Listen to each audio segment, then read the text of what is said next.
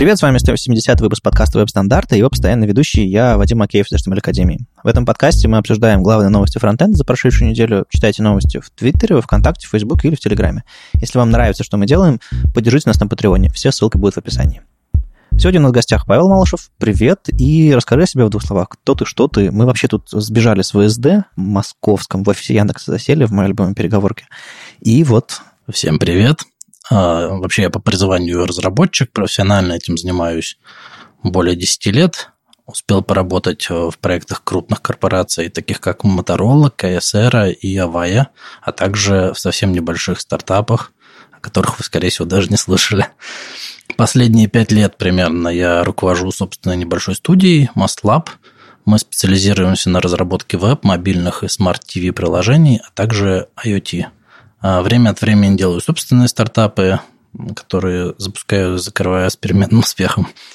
Мне 31 год, живу в Нижнем Новгороде, точнее, в пригороде, женат, имею двух детей.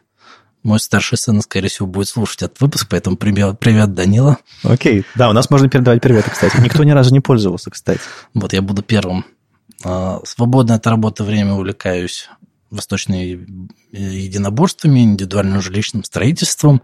Окей, okay, окей. Okay. Вот, вполне сносно играю на гитаре. Слушатели могут знать меня по выступлениям на конференциях RIT и Frontend Conf, всевозможных метапах, а также в качестве евангелиста фреймворка Svelte.js. Вот, собственно, по этому поводу мы тут и сели, потому что э, очень хотелось поговорить с тем, кто знает. То есть мы регулярно в подкастах упоминаем, что веб-компоненты, что Svelte, что вот эти вот все исчезающие фреймворки, вообще этот подход. И я слышал, что мы иногда ерунду всякую говорим. А, в общем, мы позвали тебя, чтобы ты нас исправил, в принципе, рассказал, как это называется. Ну, это все будет по ходу дела подкаста, мы будем обсуждать новости и всякое такое, но сейчас традиционных событий. Собственно, как я уже сказал, мы тут сидим на, в переговорке, там сейчас идет обед, люди пообедают, а мы подкаст запишем.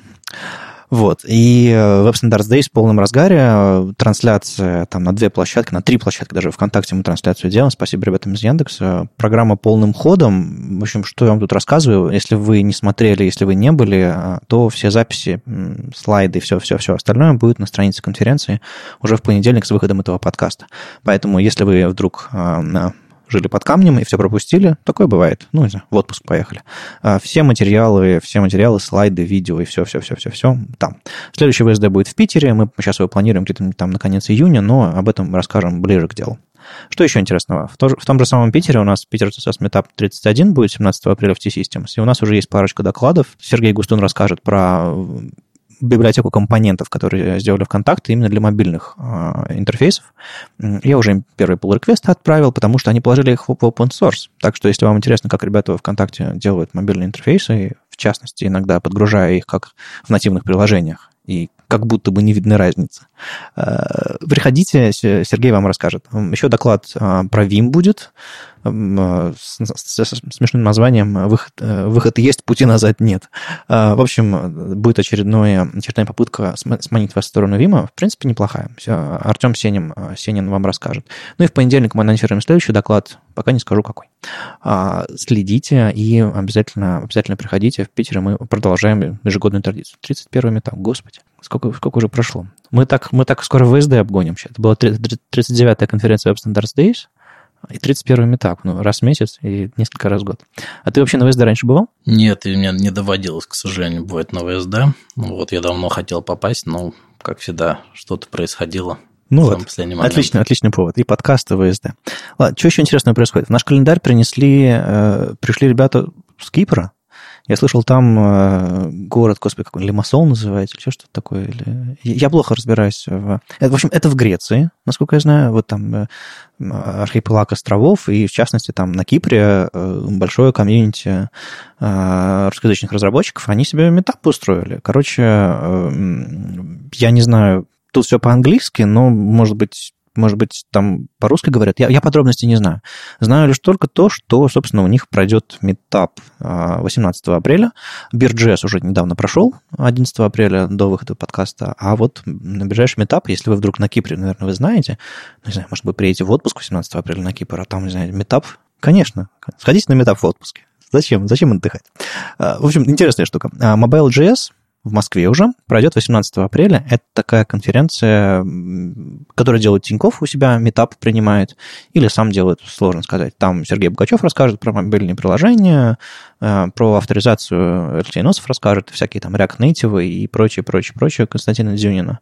Много чего всякого такого, но с фокусом не просто на JS, а на мобильный JS, на, на, на приложение, на всякое такое. Заходите в Тиньков э, на Метап.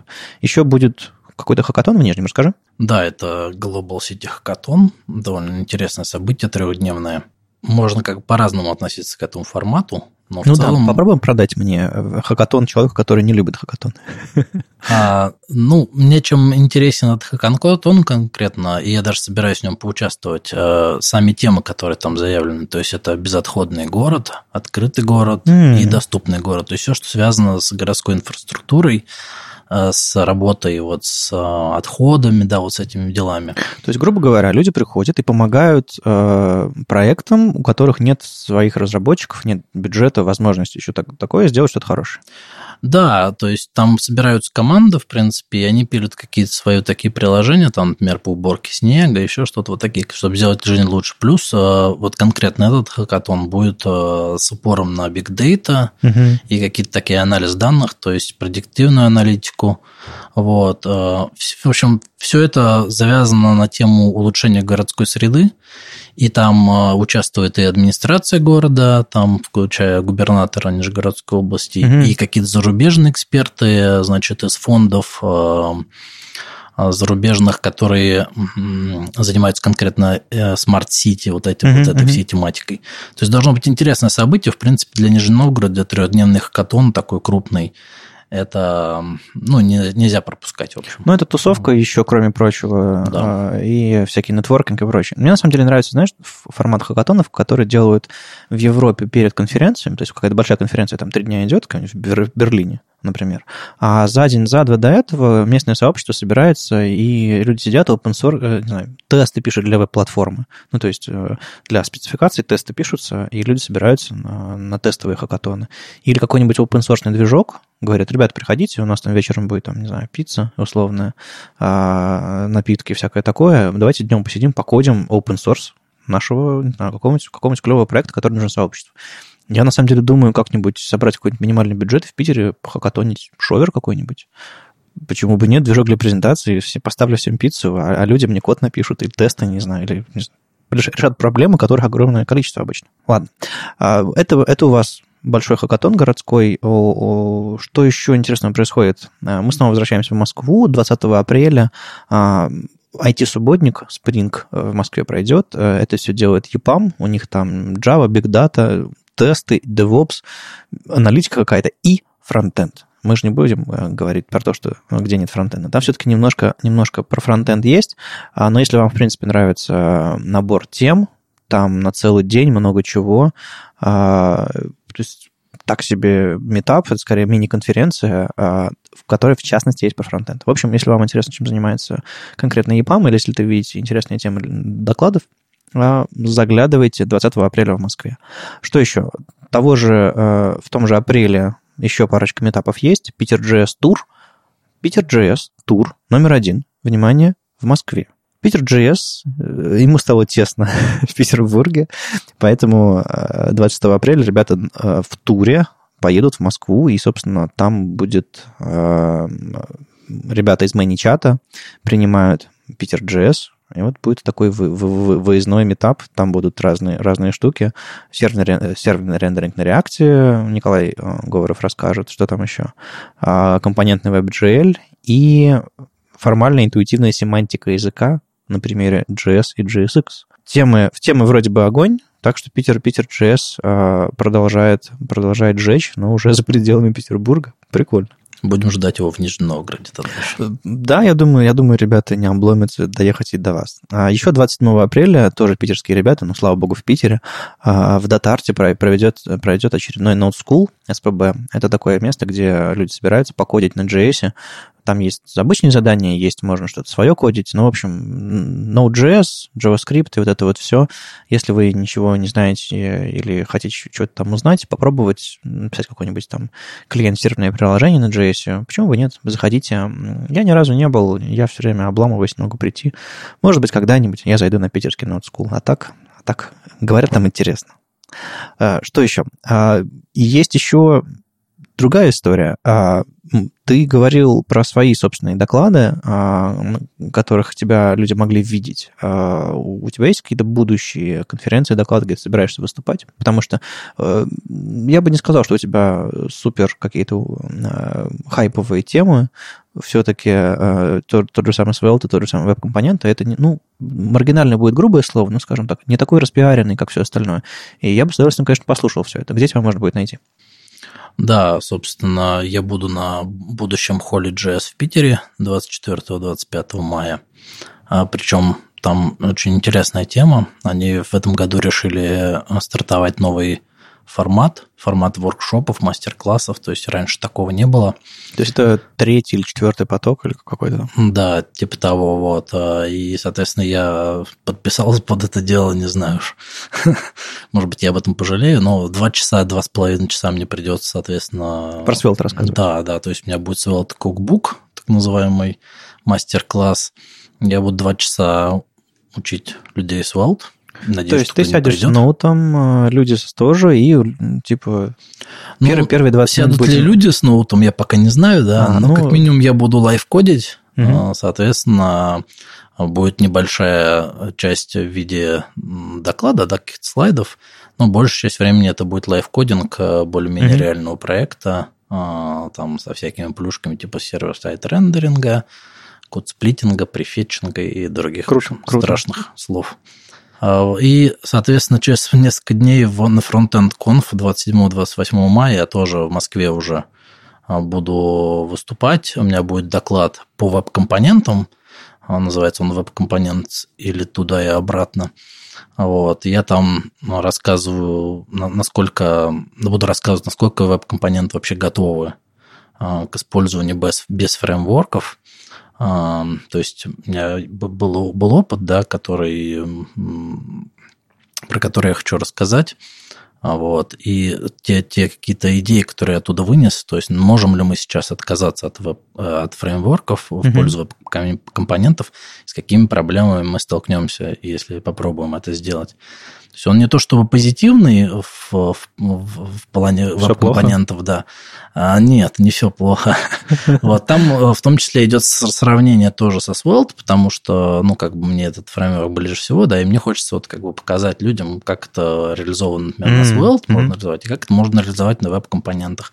И, ну, да, а там уж люди пускай сами решают, так сказать, и, ну, как бы, что им ближе, что им проще, что им больше нравится. Вот. Круто, круто. На самом деле, я мы познакомились, я вижу, что ты с докладами едешь, я тебя буду звать на следующий ВСД, потому что, э, несмотря на то, что... В общем, если, если идти за рынком, то можно все веб-стандарты веб здесь назвать, не знаю, React, э, React Conf и как бы фигачить, фигачить, фигачить. Хочется показывать людям варианты. Хочется показывать людям платформу, хочется показывать какие-то альтернативы. Поэтому подавайся, я тебя тоже, тоже буду звать, потому что хочется говорить о разном, не только о мейнстриме. Вот. А это все про события. Давайте двинем к новостям того, что, чего интересного произошло на этой неделе и ближайшие даты тоже. На мой взгляд, главной новостью недели было то, что Microsoft наконец-то показал Edge на Chromium. Наконец-то, буквально вчера, вчера позавчера на метапе э, Минск CSS я сам тоже долго тормозил, поставил себе Edge на виртуалку, пошел, скачал. Э, смотрю, качаю там полтора мегабайта, думаю, фига, они оптимизировали. Обычно там 150 метров как минимум. А, ну, естественно, это инсталлер, который скачался сначала сам, потом стал вытягивать все эти 200 метров. Мы не могли долго уйти на автопате, пока я не докачал его, потому что ну, хотелось докачать. А, скачался хром как хром. А, но важно, важно понимать с этим всем, что в случае, как что в случае Яндекса, у которого Google прямой конкурент, что в случае с Microsoft, в котором, ну, Google, ну, видимо, менее прямой, но все же большой конкурент, они берут Chromium и буквально раскладывает его на столе, и пинцетами убирают оттуда фрагменты кода, которые Google туда кладет для себя всякие гугловские сервисы, э, начиная с геолокации, заканчивая там всякими штучками, которые там пингуют Google, когда что-то там происходит. Короче, это большая-большая работа в том, чтобы достать фреймворк для создания браузера под названием Chromium, который Google для себя делает, по сути. А, вытащить оттуда все, пересобрать, нацепить иконку и показать пользователям. Поэтому э, дадим ссылку на твит, в котором написано, что именно Chrome выпилил, из Chrome выпилили э, в Microsoft, чтобы запустить этот Edge. И есть еще, один, есть еще одна смешная статья на CSS Tricks, на которой они говорят, так вот, по сравнению с Edge в новом Chrome, в новом Edge на Chrome будут вот такие вот фичи. Идет просто перечисление всего, что может Chrome. Я посмотрел на эту статью и подумал, господи, какая она бесполезная. Ну, в смысле, там будет все то же самое, что, чего, что есть сейчас в обычном Chrome. И это, на самом деле, собственно, главная, главная идея в том, что это будет полноценный Chrome. Скорее всего, они, они что-то включат, что-то выключат, но об этом пока подробной информации нет. У них ежедневно выходит Nightly, вернее, канарейки, они прям, наз, прям назвали его Canary, по-моему. А, у них регулярно будет какая-то информация появляться новая, но пока вы можете рассчитывать на 100%, что это Chrome только кроссплатформенный а, и только с иконкой, вернее, только с иконкой Edge, и он абсолютно кроссплатформенный. Они пока э, дали версию для Windows, но а, обещают версию там для macOS. Про Linux они молчат, но я почему-то думаю, что в какой-то момент они для Linux что-нибудь запустят. Ну, то интересно будет, э, не придет ли в голову потом начать впиливать туда что-то майкрософтское, после того, как они впилят, выпилят оттуда все гугловское. Ну, как сказать, они точно выпилят, скорее всего, а, запилят аннотирование страниц, классная фича, которая, допустим, можно взять какой-нибудь, какой-нибудь Microsoft Surface стилусом, там, потыкать и нарисовать на поверх страницы что-то. И оно сохранится, связанное с этой страницей. По-моему, прикольно. То есть прям поверх страницы скриншот рисовать, как, как по скриншоту рисовать. Угу. Только это не скриншот. Оно привязано к странице и с прокруткой ездит. Ну, то есть это очень классная фича, по-моему. Ну и всякое такое они точно будут впиливать. Я думаю, они, скорее всего... А, они уже запилили PVA на основе этого всего. То есть на Windows можно установить приложение, веб-приложение из Edge. Это хорошая тема. Да, сразу из коробки вот первая сборка уже работает. То есть настолько это важно для Microsoft, но, насколько я знаю, это было, было непросто сделать, потому что ну, это как бы непрозрачная штука. И более того, прямо сейчас в Edge можно ставить любой сайт как PWA, он не должен соответствовать критериям. И это особенность. Ну вот насчет PWA и Microsoft, мне кажется, для них это жизненно важная тема, потому что их, да. в принципе, сторы они как бы не прокатили, по большому да, счету, да, не да. успели. И они сейчас, мне кажется, пытаются за счет PWA, то есть э, хоть как-то какие-то приложения иметь на своих операционках. Там, да. Грубо говоря, ставьте на фронтенд, вы победите. Вот раньше просто их все эти легкие приложения для Windows RT, прости господи, у меня даже был такой девайс когда-то с, с, с откидной жопкой такой, вставал красиво на стол. Очень хорошая штука была. Я, я еле продал его, когда, он устарел. Э, так вот, там были легкие приложения, но там был, они были там можно какие-то фронтенд технологии использовать, но там реально была какая-то собственная замутка очень сложная. А сейчас берете сайты, пишете их, потом просто вкидываете манифесты, и они просто работают. Вот это вот настоящий-настоящий платформа. Так что ставьте на фронтенд и не проиграете.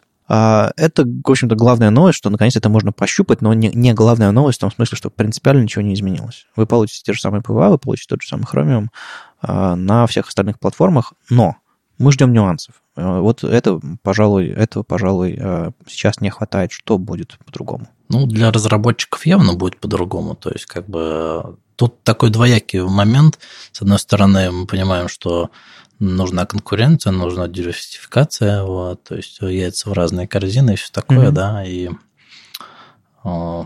когда все на одном, на одной платформе, к чему все это движется, в общем, наверное, это будет хуже, с одной стороны. Ну, сегодня был доклад все, все Волода про флеш. Он как да. раз в конце, умудренный годами, говорил, эх, молодежь, не знаете вы, что когда-то мы ставили на флеш, и из-за этого платформа страдала, а лучше бы мы платформу развивали.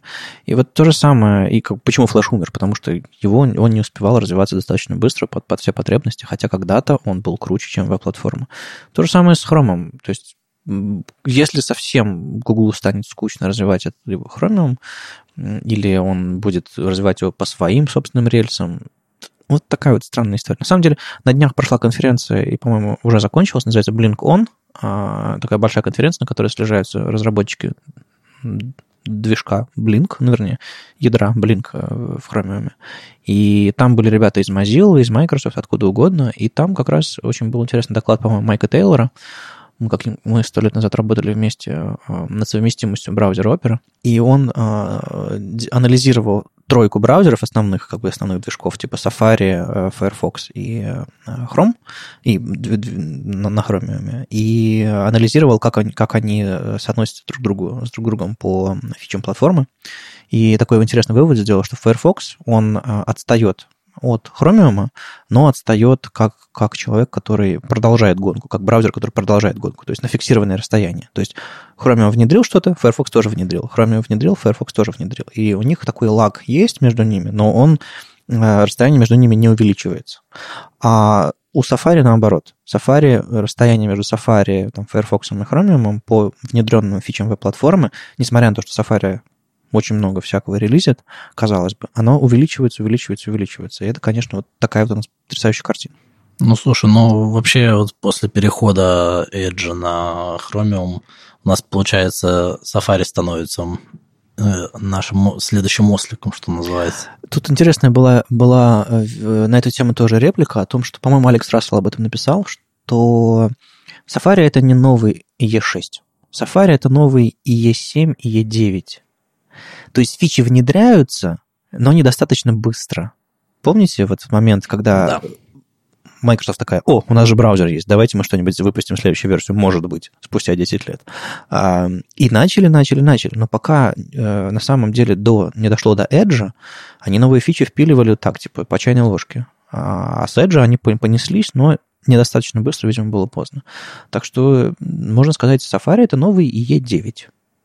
Вот э, вполне себе, вполне себе лозунг. И он отражает как раз ситуацию очень-очень хорошо, по-моему. Да, ну и вот я хотел сказать мысль, да, то есть, с одной стороны, мы, мы все понимаем, что нужна а, диверсификацию иметь, да, то есть должна быть конкуренция. С другой стороны, для разработчиков-то это замечательно, что становится меньше, так сказать, а, вещей, которые надо тестировать, поддерживать и так далее. Mm-hmm. И вот на эту тему есть э, отличная статья, недавно вышла а, за авторством э, Сергея Куликова. Это активный участник сообщества веб-компоненты э, РУ.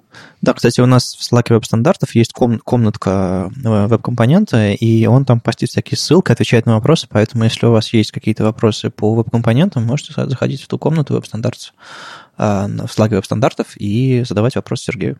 Да, вот, он а, замечательную статью, значит, на DevTo а, недавно опубликовал, собственно, а, как раз связанную с тем, что Edge переходит на Chromium, и, значит, веб-компоненты становятся еще немножко ближе к нам.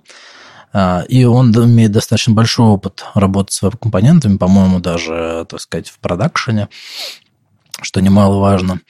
Вот. И он там очень четко и, мне кажется, все по делу описал, какие основные все-таки проблемы э, компонентов все еще имеются. Да, а, причем такие вещи э, там упоминает, э, вот, которые, например, даже я не знал. Вот, было интересно почитать. То есть, если вы интересуетесь компонентами. Да, очень хорошо всегда смотреть на, на анализ ситуации от практика. А, Еще, кстати, нюанс, связанный с переходом э, Edge на Chromium. Это ведь сильно больше, чем просто переход Edge на Chromium. Это, кроме того, что вы получите, не знаю, сколько там процентов у Edge есть э, на рынке, они все начнут поддерживать все, что поддерживает Chromium, это окей, это здорово, классно. Еще момент. Наконец-то пользователи Windows 7, 8, 8.1 смогут обновить свой браузер и смогут поставить себе Edge. До сих пор Edge, и мы много раз об этом говорили, но, мне кажется, все до конца не понимают, Edge работает только на Windows 10. Соответственно, как то, если у вас девайс, вы не можете обновить на десятую, ну, половина рынка у Microsoft это Windows не десятый, а половина, половина Windows э, в мире по тем или иным причинам. Так вот, если вы не можете там себе поставить последний браузер, который Microsoft, конечно же, пушит на собственных операционных системах изо всех сил, если вы не можете обновиться до Edge, ну, вы сидите на E11, как на самом последнем классном браузере. Так вот, скорее всего, переход Edge на Chromium, он еще и нацелен на то, чтобы выдавить с рынка E11. Поэтому мы, конечно, посмотрим, когда выйдет финальный релиз и так далее. Я не знаю, они про, про сроки ничего не говорят. Но э, потенциально можно ожидать, что доля E11 сильно снизится. А это ведь, это ведь огонь. Это счастье. Вот. Так что веб-компоненты бесплатно, и на оставшуюся часть рынка и самая, самая клевая и полная реализация веб-компонентов, сервис-воркеров, всякого ПВАшного такого, это, конечно, это, конечно, огонь. Но, я снова повторю, одним зверьком в лесу меньше. Ну, слушай, значит, получается, это еще и начало конца Бабеля. Ну, как сказать, мне кажется, мы всегда, у нас всегда будут какие-то влажные фантазии на тему JavaScript, которые не, пока не реализованы в браузерах. Соответственно, мы будем снова и снова и снова э, их хотеть э, использовать прямо сейчас, не дожидаясь, пока ECMAScript их раскатает. С другой стороны, темпы развития JS сейчас такие, что, может быть, и правда Бабель будет очень таким маргинальным. Кстати, о маргинальных. Что у нас тут интересного есть? У нас тут вышел э, опрос Stack Overflow Developers Survey Results, собственно, результаты опроса, который провел Stack Overflow, и это, конечно, очень интересно. А, угадайте, что на первом месте среди веб-фреймворков? 48 мелочи, практически 49% разработчиков все еще пользуются jQuery как своим веб-фреймворком. То есть это, конечно, утилиты для работы с JavaScript, домом, Ajax и там, селекторами, по сути. Ну, на втором месте React. И это, наверное, многих греет. Ну, вот это потрясающая, конечно, штука. Э, да. Ты что-то интересное там нашел? О, да, мне показалось интересным, ну, в принципе, очевидно, то, что jQuery, с одной стороны, один из самых используемых вещей, с другой стороны, а, одна из самых ненавистных разработчиками штук. Вот, это первый такое наблюдение. Второе наблюдение, ну, слушайте, мой, мой тезис о том, что React — это новый jQuery, он, в принципе, подтверждается. Ну да, то есть у них даже доли практически одинаковые. Ладно, да. похожие. На самом деле, если посмотреть на тройку э, лидеров, то это jQuery, ну, LOL, Legacy код, понятно, а 31% у React, 30% у Angular, или AngularJS, ну, в смысле, э, второй и, и первый второй плюс и первая версия Angular. А дальше потом всякие .NET пошли, Express и Vue.js там на каком-то страшном месте, шестой, седьмой, типа того. Там Django, Flask, Laravel и, господи, ну, Drupal, Ruby on Rails, понятно. Тут как бы все, все в одну кучу. Есть нюансы этого вопроса, что он не JavaScript, не фронтендерский, он такой обо всем сразу, и поэтому некоторые вопросы, мне кажется, не, не, не всегда хорошо отфильтрованы. Потому что, не знаю, в одном рейтинге сравнивать jQuery и .NET, это, ну, э, что-то что здесь не то.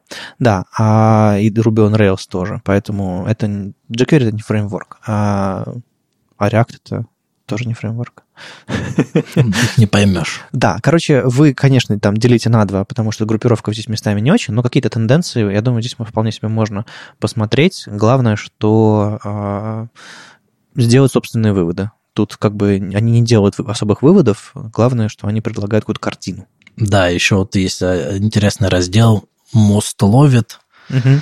Вот, там, а, наверное, большой шаг а, для Vue.js в том, что он почти догоняет React а, по любви разработчиков к себе. То есть, если там у React 74,5%, то у Vue 73,6%. То есть, Вау, это, это мощно, да. учитывая, сколько, сколько React и сколько Vue и да, вообще. Ю там отдельно на эту тему в Твиттере фонтанировал ну, естественно, его, его детище нравится разработчикам. Да. Ну и продолжая на тему э, прекрасных фреймворков, тут э, 10 апреля вышла новая версия jQuery. Что ты об этом думаешь?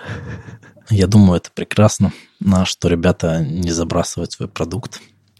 А вообще они, по-моему, анонсировали даже четвертую версию. Это вот третья вышла. Да, они же, по-моему, собираются... Э, господи, как, как же называется движок-то? Sizzle. Они собираются, по-моему, Sizzle в четвертой версии выпиливать. А, да, там э, гораздо больше изменений. Вот эта, которая зарелизилась 3.4, она вообще там как бы... Ну, нет, нет каких-то особых интересных вещей.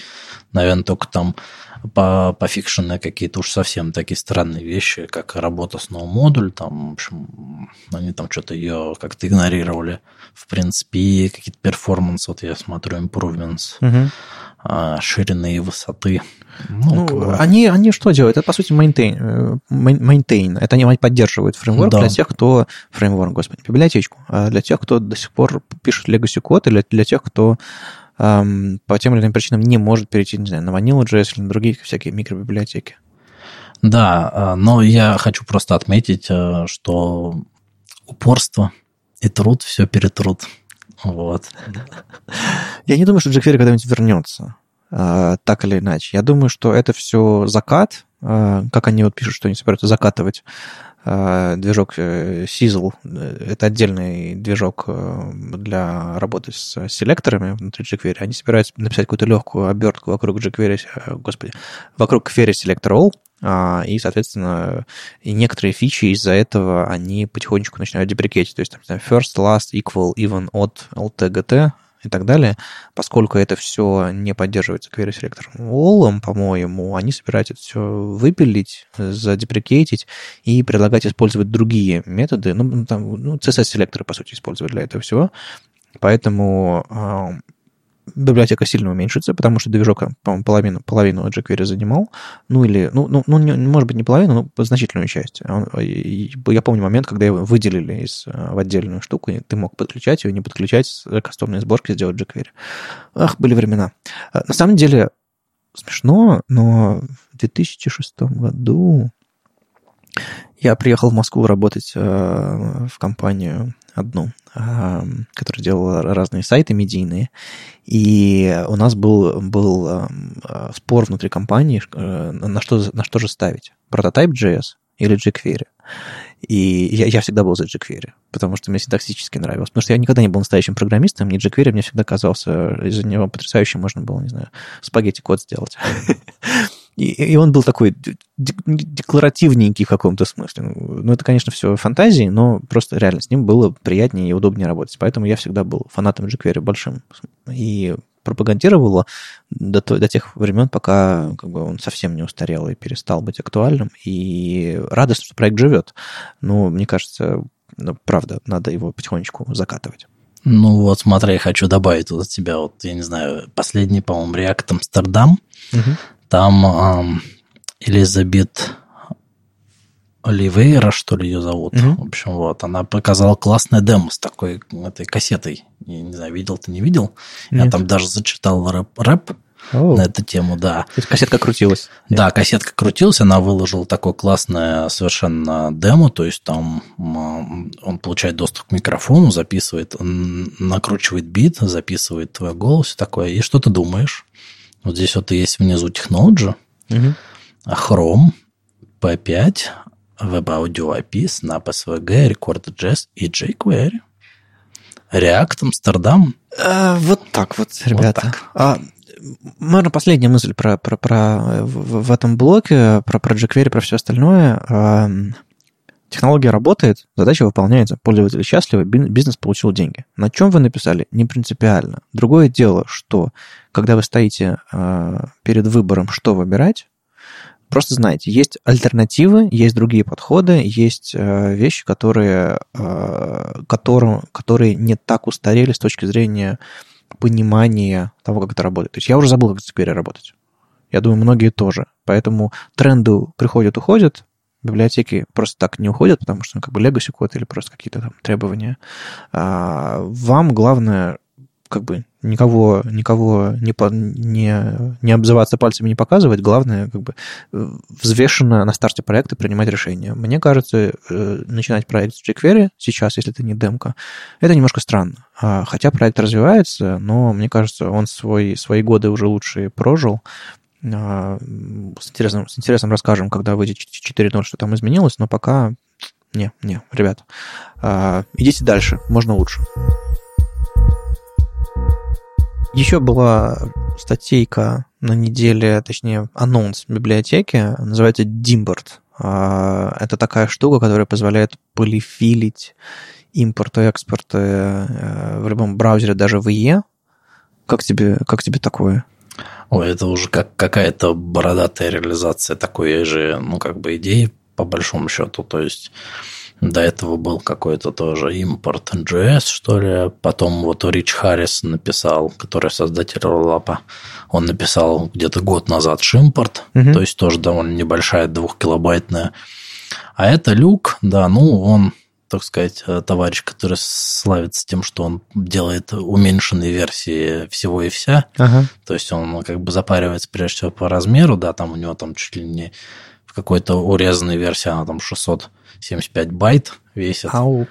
А, да, то есть, ну, в целом тема-то хорошая, конечно, но, честно говоря, мы немножко другим путем у нас вот э, в компании идем, да, с динамическими импортами.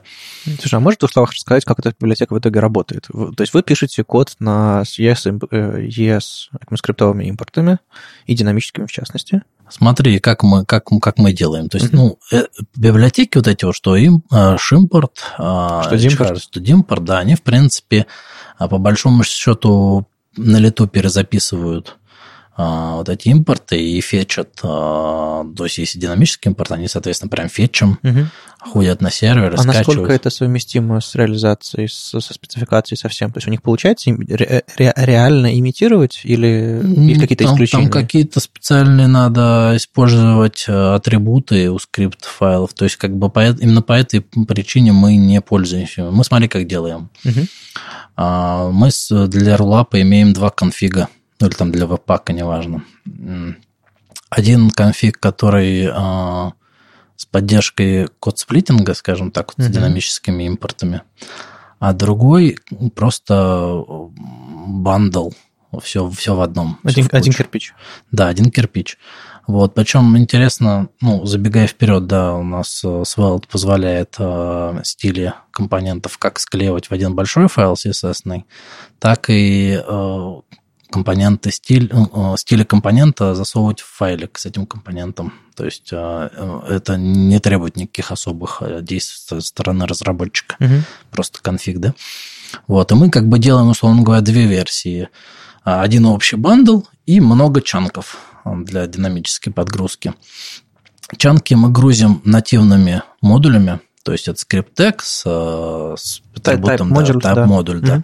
Соответственно, для браузеров, которые поддерживают, они скачивают, и там внутри даже CSS компонентов, как бы они тоже приходят вместе с этим mm-hmm. чанком. Очень все на мелкие побито, очень все красиво работает, маленькие-маленькие кусочки приходят именно того, что нужно. Для тех же браузеров, которые не поддерживают, мы не используем Dimport, Shimport, все остальное, просто новый модуль, Uh-huh, Такой uh-huh. есть атрибут замечательный, да. Мы, соответственно, им подсовываем большой бандл и в, на, на специальным еще скриптом а, добавляем динамически на страницу линк с CSS. Ага. Вот так. То есть тоже скрипт no модуль, и прописываем прямо link тег с CSS, потому что для бандла мы складываем тогда CSS в отдельный, в отдельный файл. файл. Ага. Вот. И, в принципе, ну, как получается, немножко, да, немножко такая, немножко мы пользователей со старыми браузерами. Грузите так, больше? Да, мы ущемляем их права. Э, собственно, ну, основная идея здесь скорее заключается в том, что мы не пытаемся все-таки приносить то, чего там нету, пытаемся по максимуму использовать то, что платформа дает. Okay. Вот. Потому что тот же, например, веб-пак, он, э, ну, почему мы сейчас все больше стали от него отходить в некоторых проектах, он, например, э, динамическую подгрузку засовывает вместе со своим бандлом. То есть у него есть вот этот скрипт скачивания этих динамических импортов. А Rollup, ну, то есть смотри, например, mm-hmm. Webpack, собирая проект с динамическими импортами в Webpack, у тебя автоматически они начинают скачиваться, фетчиться uh-huh, с сервера. Uh-huh. То есть Webpack тебе в твой бандл засовывает этот код фетчинга. Rollup этого не делает, у него нет своего фетчера. Он а, как бы... Пользуется браузером. Браузер, пользуется браузерными вещами. То есть и мы тем самым как бы не пытаемся браузер пушить на тему, что типа, ну ты не умеешь, ну то а вот тебе скриптик. Uh-huh. Мы не хотим этого делать, мы хотим, так сказать, двигаться в сторону веб-стандартов, да, так сказать. Ага. Вот. А если браузер умеет, то, пожалуйста, вот чанки, вот все побито, все красиво. Если браузер не умеет, то тогда большой бандл, да, там общий, и никакого лишнего кода на скачивание там и так далее. Хороший подход. А, подход. Да, прикольно. А, а с точки зрения вообще того, как это работает с допустим, условный, да, вполне себе не условно, а настоящий живой э, Google что получит, когда придет к вам на сайт? А, Google пока модули не поддерживает же, по-моему, а именно поисковый, поисковый движок. Он получит просто общий бандл. Uh-huh. Да, то есть, ну, более классический, скажем так, такой вариант. Uh-huh. Ну, вот. то есть об этом тоже нужно думать, потому что если у вас бандл слишком тяжелый, он э, его не, мог, может не дождаться, там, там даже э, есть тайм-аут у него наверняка какие-то, когда он ждет, не ждет. Это я все потихонечку э, segue в сторону видео, которое Мартин Шплит записал недавно. То есть мы уже рассказывали про его серию видео про JavaScript SEO, грубо говоря, как, сделать, ваш, чтобы ваши JavaScript сайты э, поисковиками адекватно воспринимались. Так вот, он записал отдельные серии э, видео про Angular React и Vue, в котором рассказывает какие-то нюансы, которые э, важны для конкретно этих фреймворков. И библиотек будем точны. Естественно, рубрика наша постоянная, наши пользователи ВКонтакте пишут, и там кто-то зашел и сказал, типа, а что просто сервис-сайт рендеринг не сделать? На что у меня кажется, внутри а, короткий ответ был. Ну, потому что это сложно. Насколько я понимаю, э, несмотря на то, что server-side рендеринг это как бы иногда просто типа конфиг настроить и так далее, но нужно все-таки... Это уже, это уже бэкэнд, это уже, это уже... Это не просто фронтенд. А это уже нужно уметь это делать. Не все состояния Э, вашего приложения можно адекватно воспроизвести server-side рендерингом, насколько я понимаю, и не везде все адекватно заводится. Это не, нет такого, что, знаете, вы просто поставили галочку в конфиге э, сервер-сайт рендеринг, и у вас все идеально просто заработало. Это все-таки все, все еще какая-то опасная, опасная зона. Я, я, я, я правильно понимаю ситуацию? Или, или везде все идеально? В Angular, в, в React, во Vue? Ну, слушай, вот насколько я посмотрел эти видео, в принципе, он в итоге-то и говорит везде про то, что хорошо бы как бы в а, успеть, успеть показать контент, когда он еще индексируется, а не когда он пытается отрендерить JavaScript ну, да, часть. Да. Потому что, в принципе, большой надежды на это нет. И даже Google сам пишет, да. Ну, во-первых, не только Google ходит по сайтам далеко, ну, да, да, то есть да. краулеров полно. Вот. Но даже сам Google пишет, что возможно мы вам сможем экзекьютить ваш JavaScript. Mm-hmm. То есть mm-hmm. какой-то тайм-аут, сможет он это сделать, как это будет выглядеть, не, не, непонятно. Нет, ну, во-первых, он делает это во вторую очередь. Да, да. То есть сначала он зашел, увидел, что у вас тут JavaScript и белая страница, он сказал, ну, сорян, вернусь, когда будет время. Как только у вас сайт обновился, он заходит вообще ну, довольно быстро. То есть у него тайм-ауты не очень большие между обновлением вашего сайта и появлением его в индексе. Так что э, тут принципиально, конечно, отдавать какой-то контент. Но я говорю, если говорить про какой-то не контент, если говорить про какие-то интерфейсы, посложнее веб-приложений, а не контентных сайтов, потому что я вообще не знаю, зачем, зачем делать контентный сайт на React, но это отдельная, отдельная ну, условно, на условном React. Это отдельная беседа. Э, если у вас реально какой-то интерфейс приложения, который, который тоже нужно индексировать, э, там можно какой-нибудь сервис-сайт рендеринг сделать, какой-то скелет, какую-то основу, или это все люди так не делают? Слушай, сейчас будет минутка саморекламы, наверное, вот ага. год назад как раз на фронтенд конфе я читал доклад «Готовим изоморфные приложения правильно». Угу. Там мне, по-моему, очень подробно. Мне сейчас до сих пор люди пишут, что типа очень доступно. Видео есть? Да, да, конечно, все, все. Бросим, бросим в шоу-ноуты. Там очень доступно, мне кажется, я рассказал все основные болячки, связанные с изоморфными приложениями, с универсальными, да, то угу. есть с SSR, да, в том числе то, что ты сказал про работу с данными. Их на самом деле несколько, по большому счету.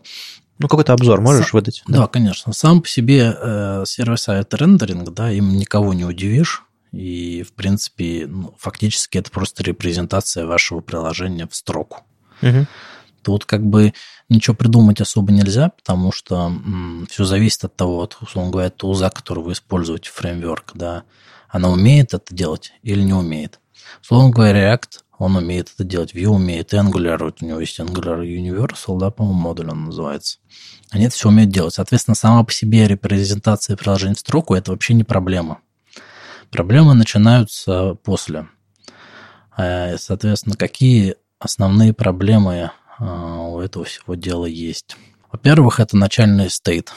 А под начальным стейтом я не имею в виду какие-нибудь редуксы, там еще что-то такое. Mm-hmm. Это именно то, что делая первый синхронный запрос в браузере, пользователь ожидает увидеть какую-то картинку. Ну, ну, банальный кейс – это авторизация. Если он знает, что у него есть авторизация кука, угу. да, он ожидает, что он будет авторизованным. Ну, соответственно, да, по идее, на сервере должно, соответственно, а, от, ну, отрендеренная HTML должна содержать вот эту там аватарку его, условно. Uh-huh, uh-huh. Соответственно, а, если мы делаем изомносное приложение, мы сразу же возвращаемся к кукам.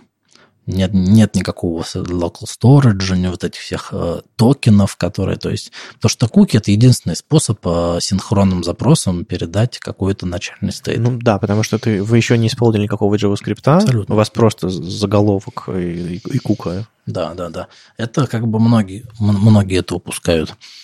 А, второй момент а, метаданные, да.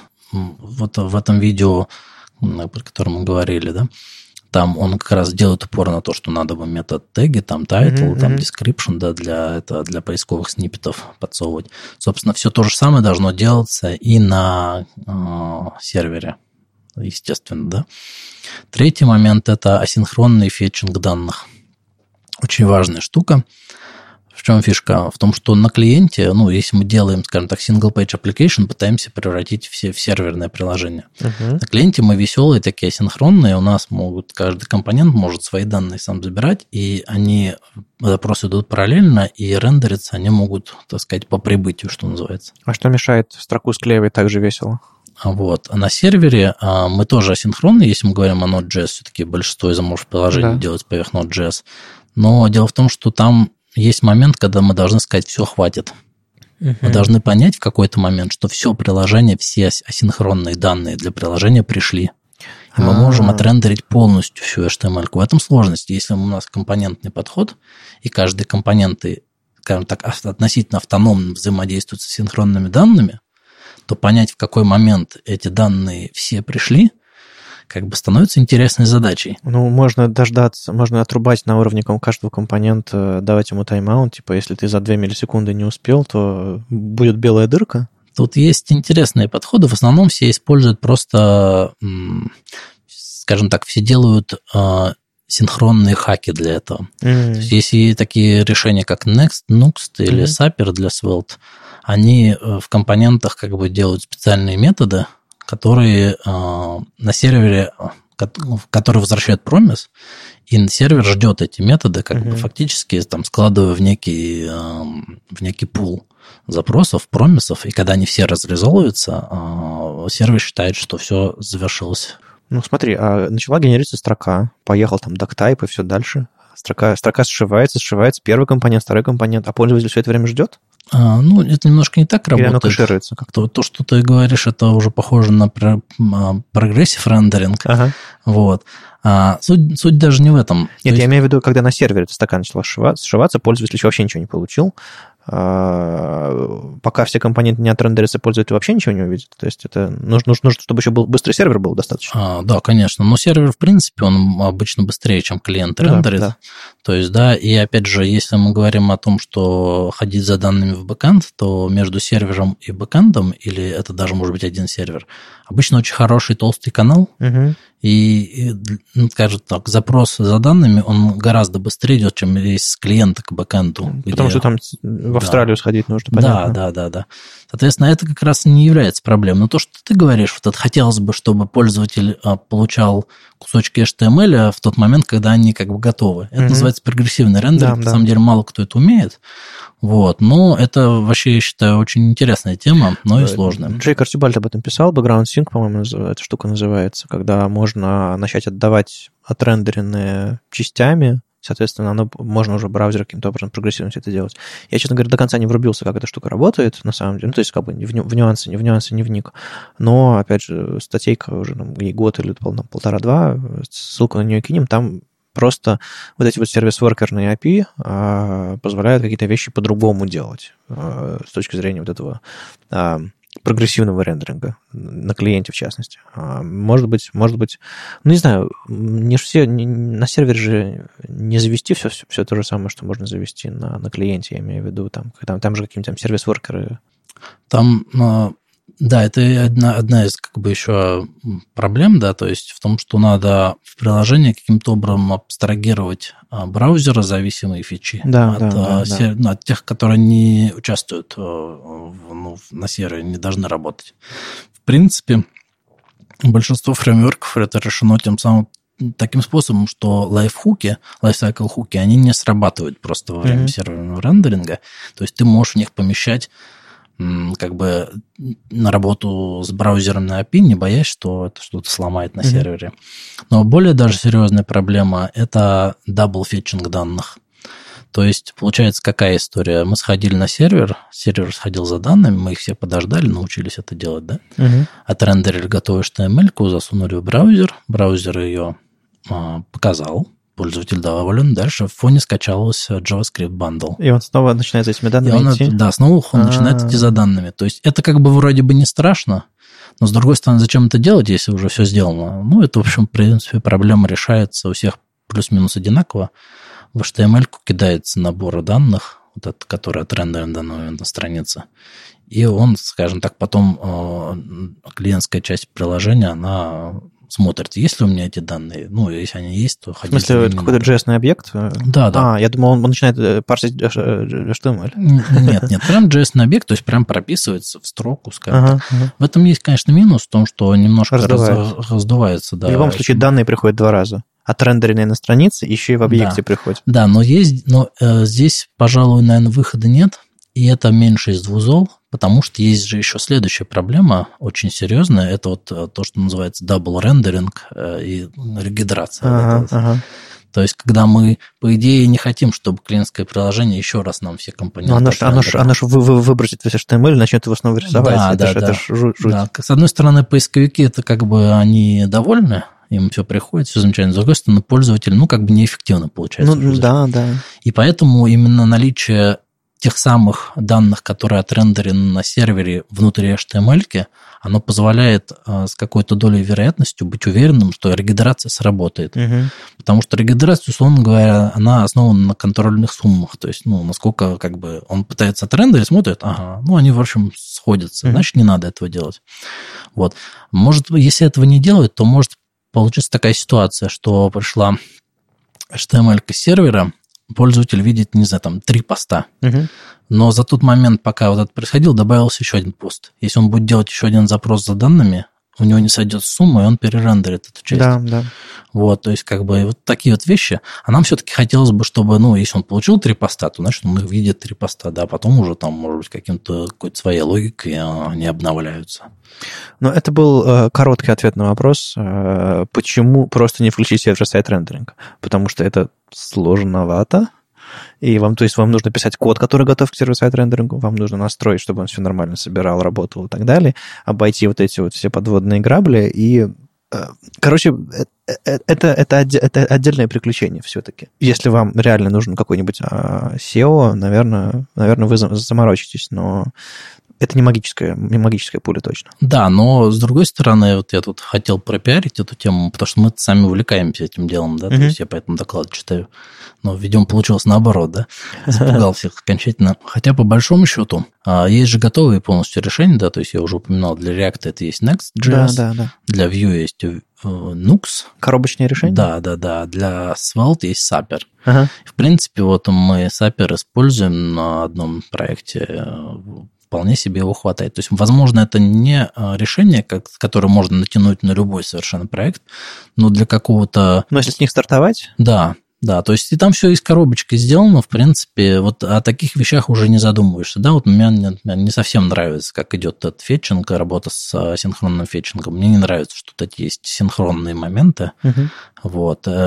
Э, вот в своем докладе я, я пред, предлагал другое решение несколько для этой проблемы, э, на мой взгляд, более интересное, но ребята почему-то считают, что так лучше. Ну, угу. мы пользуемся, как бы, в принципе, нас устраивает. Тут была прекрасная демка э, того, как вставлять инлайновые SVG иконки в HTML, но, но и одновременно их кэшировать. Мне, мне, дико понравилось.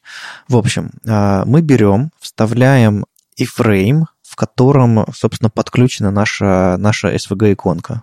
И фрейм, SRC, там, icon.svg.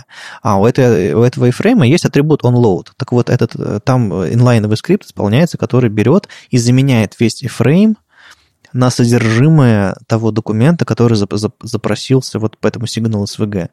И, и после этого удаляет самый фрейм. И в итоге что мы получаем? У нас э, браузер сходил за э, иконкой .svg, закэшировал его, а, соответственно, если он в следующий раз попробует это сделать, она уже в кэше, он сделает это мгновенно, а, а после этого замени, за, за, заменится на, на иконку. То есть мы одновременно можем использовать CSS в этой штуке, и мы, соответственно, не будем замкнуты в проблеме того, что вот в этом том самом Signal SVG собственный, как говорят, shadow root, тот, тот самый э, дом, в который не пробиться из нашего, из нашего обычного HTML. И на самом деле это абсолютный хак, костыль. Господи, пожалуйста, не используйте это. Мне кажется, тут есть какие-то явные подводные камни. Но выглядит, короче, диковато. Но я таким образом пытаюсь, пытаюсь войти в тему веб-компонентов. Мне кажется, что на самом деле э, нам очень не хватает какого-то не просто веб-компонентов как новые идеи там, для построения там, веб-приложения и всего остального, а как бы нам все, в терминах веб-компонентов описать вообще все, что у нас есть в вебе сейчас. То есть SVG, чтобы SVG, там у него был нормальный собственный, там, условно, Shadow DOM, и из этого SVG можно было наружу что-нибудь вытащить. Например, чтобы у какого-нибудь, не знаю, элемента видео, а, обычного браузерного встроенного элемента видео, не My Video веб-компонента, браузерно устроенного, чтобы у него торчали наружу какие-то ручки, которые можно было, а, какие-нибудь, какие-нибудь там Shadow Parts или еще что-нибудь такое, чтобы их можно было на них опереться и настроить кнопочку плеера и так далее, и так далее, и так далее. То есть, чтобы не, мы не создавали новые веб-компоненты для решения этих проблем, а чтобы мы старые контролы, старые какие-то игрушки, которые у нас уже есть, а, переосмыслили в терминах веб-компонентов. Вот это вот моя, моя собственно, а, мечта а, внедрения веб-компонента с другого конца, в смысле вот с того, с того момента, чтобы legacy код на них стал работать. Но это, конечно, все фантазии. Мне тут гораздо интереснее послушать твой собственный опыт веб-компонентов и вот этой всей истории. Мы много раз обсуждали что lit.html, что lit-element, вот эти вот все, и что, что, что полимер, и все эти, все эти веб-компоненты, мимо не проходим. Веб-стандарты подкаст называется, черт побери. Поэтому как бы вариантов особо нет. А, твой собственный опыт. А, ну вот была статья, вот мы упоминали раньше у Сергея, что хорошо, классно, здорово, интересно. А твой личный опыт? Да, но у меня нет продакшн опыта с веб-компонентами, mm-hmm. то есть мы на них смотрим время от времени, потому что в принципе, выбираем как бы путь быть ближе к платформе, да, угу. вот. Но так как вот я готовлю доклад, да, и, в принципе, ну, писал несколько демо-проектов под веб-компонента, имею некоторое представление. На самом деле вся эта история началась, наверное, где-то тоже в, во время фронт-энд конфа, после, ну, где-то там в лаунж-зоне мы там с ребятами спорили на тему веб-компонентов, насколько они вообще готовы. Угу. И основной мой как бы консерн был на эту тему в том, что ну, веб-компоненты это все здорово, но нет ничего в стандарте веб-компонентов, э, точнее, не все в стандарте веб-компонентов э, решает проблемы, которые решают для, них, для нас фреймворки. Например, mm-hmm. ну и наличие кастомных тегов, это, конечно, хорошо, мы можем свои собственные элементы создавать. Но ведь фреймворки, они нам позволяют далеко не только это делать. Основная все-таки фишка фреймворков – это декларативная работа со, с представлением, то есть э, и синхронизация э, стейта и его репрезентации в дом. И плюс вот эффективные манипуляции с этим домом. То есть uh-huh. весь React это не про то, что мы можем разделить э, приложение на компоненты, хотя и об этом тоже но и о том, что у него вот есть виртуальный дом, да, вот эта машина, и он как бы пытается как, какие-то оптимальные более-менее операции делать. И вот в стандарте веб-компонентов абсолютно эта тема никак не проработана. Ну, были какие-то очень-очень древние черновички, размышления, дискуссии, всякое такое вот, насчет этого там связывания данных и всякого Да, такого. они сейчас есть, там то и дело заходят э, расширения темплейтов, там сейчас ну, да. какие-то есть, в общем, вот. Но суть, в общем, суть остается в том, что без этого без этого перейти на веб-компоненты будет очень сложно. Ну, потому что альтернатива – это DOM API, или inner HTML. Ну, понятно. Вот. Ну, то есть это вещи, которые э, слишком низкоуровневые и да. слишком по-другому работают. Да, да, то есть никак мы уже привыкли, и э, главное, что это опять императивный код, опять jQuery, условно ну, говоря, да, да, да, да. опять комбинаторный взрыв, э, когда мы просто не можем точно отследить все связи и операции, и вынуждены, ну, очень много, очень много потом бакфиксингом заниматься. Не, ну мы, мы расслабились, мы э, полюбили хорошее. Э, да, да. И вот, собственно, после того, как мы на эту тему спорили, я и наткнулся на lit HTML, он тогда был еще в какой-то ноль, ноль вообще какой-то там ужасной нулевой mm-hmm. версии. Вот. А это ребята, да, из полимер сообщества делают. Фактически это как бы продолжение, наверное, замена. Э, то есть это он входит в группу технологий, или это HTML, или это элемент, да, скажем uh-huh, так, uh-huh. которые и приходят на замену полимеру, потому что полимер потихонечку отмирает. Ну, полимер просто, насколько я понимаю, его решили не развивать дальше и решили сосредоточиться на том, чтобы люди внедряли себе в свои э, библиотеки, фреймворки, в свои, свой код, собственно, лид элемент, лид, лид HTML, а не вообще выбрасывали все и начинали писать на полимере, потому что тот, та задача, она, тот подход, он, собственно, не взлетел, потому что люди как бы поиграли, но, но, но всерьез не восприняли. Ну, у него еще другие проблемы были. Конечно, он появился в тот момент, когда веб-компоненты вообще были не сильно развиты, и вот эти вот полифилы, которые он, то есть весь был облеплен ими, и они причем до сих пор там довольно сильно тормозят, они уже несколько раз переписывались, mm-hmm. и все равно так сказать, с переменным успехом работают. Ну и э, дальше уже просто концептуально он начал устаревать, потому что у него были внутри собственные там всякие сборщики и все остальное, там система модулей. Mm-hmm. В общем, сейчас а все-таки более-менее это все перешло там, переехал на веб-пак и там роллап и так далее, да, то есть такие вещи и на ES импорты. Mm-hmm. Вот. Конечно, там, так сказать, Э, устаревание, оно сказывается. Ну и сейчас веб-компоненты ближе, поэтому, в принципе, полимер, так сказать, не нужен. Здесь нужно что-то более легкое. Так вот, собственно, Lit HTML – это такая штука, которая, я считаю, что довольно неплохо закрывает брешь в веб-компонентах. Потому что, ну да, прикольно, мы имеем кастом-теги, мы имеем, соответственно, возможность писать логику на классах, и mm-hmm. как бы цеплять их, ее к этим тегам. Мы имеем Shadow дом как э, некую инкапсуляцию эм, каких-то вот этих кусков и стилей, да. Ну, и со всякими там игрушками, чтобы вытаскивать ручки наружу. Да. Там, и... Ну, и мы имеем, соответственно, темплейт. Это следующая часть э, спецификации, да, то есть HTML темплейты. Но темплейты, они скажем так, э, как раз э, склоняют нас использовать дом API. То есть в итоге-то все равно, чтобы манипулировать темплейтом, ты делаешь эту ну, часть да. селектора и всю эту всю фигню. По сути, он это, это очень простая спека, ее внедрили чуть ли не в E10, или когда там ее внедрили, ну, не знаю, в, E11 да. она точно есть. Точно есть, да. Да, по сути, это как бы не часть неактивного дома, вы ее берете и активируете, ну, в смысле, копируете, клонируете и используете. То есть принципиального чего-то нового нет. Вы то же самое могли сделать раньше, как там, комменты внутри JS засовывали, что-то такое было, по-моему. Да, там тип, тип неправильный. Да, или тип да, неправильный. Да, а, так вот, а Elite HTML это, в принципе, штука, которая работает поверх темплейтов, но для синтаксиса используют э, шаблонные литералы э, и, соответственно, внутри со вставками нативного JavaScript. Mm-hmm. Это визуально выглядит очень похоже на JSX. Плюс они там внутри реализовали э, специальные директивы дополнительные для биндинга событий. Там, ну, там собачки. Да, собачки, вот эти все дела там. И все это, ну, то есть в чем плюс? В том, что для разработчиков привычных к фреймворкам, в принципе, это выглядит очень ну, похоже. Ну и, и другой плюс еще в том, что это не JSX. В смысле, там э, это JavaScript, который может быть исполнен. Абсолютно, да. То есть это абсолютно нативная вещь. Это абсолютно нативная вещь, и она не требует никакого препроцессинга. Да. Вот. А выглядит она практически точно так же. А небольшими плагинами для IDE оно начинает нормально подсвечиваться. Mm-hmm. В принципе, это все работает замечательно. Интересный очень сам вообще подход, который использует HTML. Во-первых, они внутри создают темплейт. да, и вот эти динамические куски, то есть они как бы отделяют фактически статическую часть шаблона от динамических вставок. Мгм.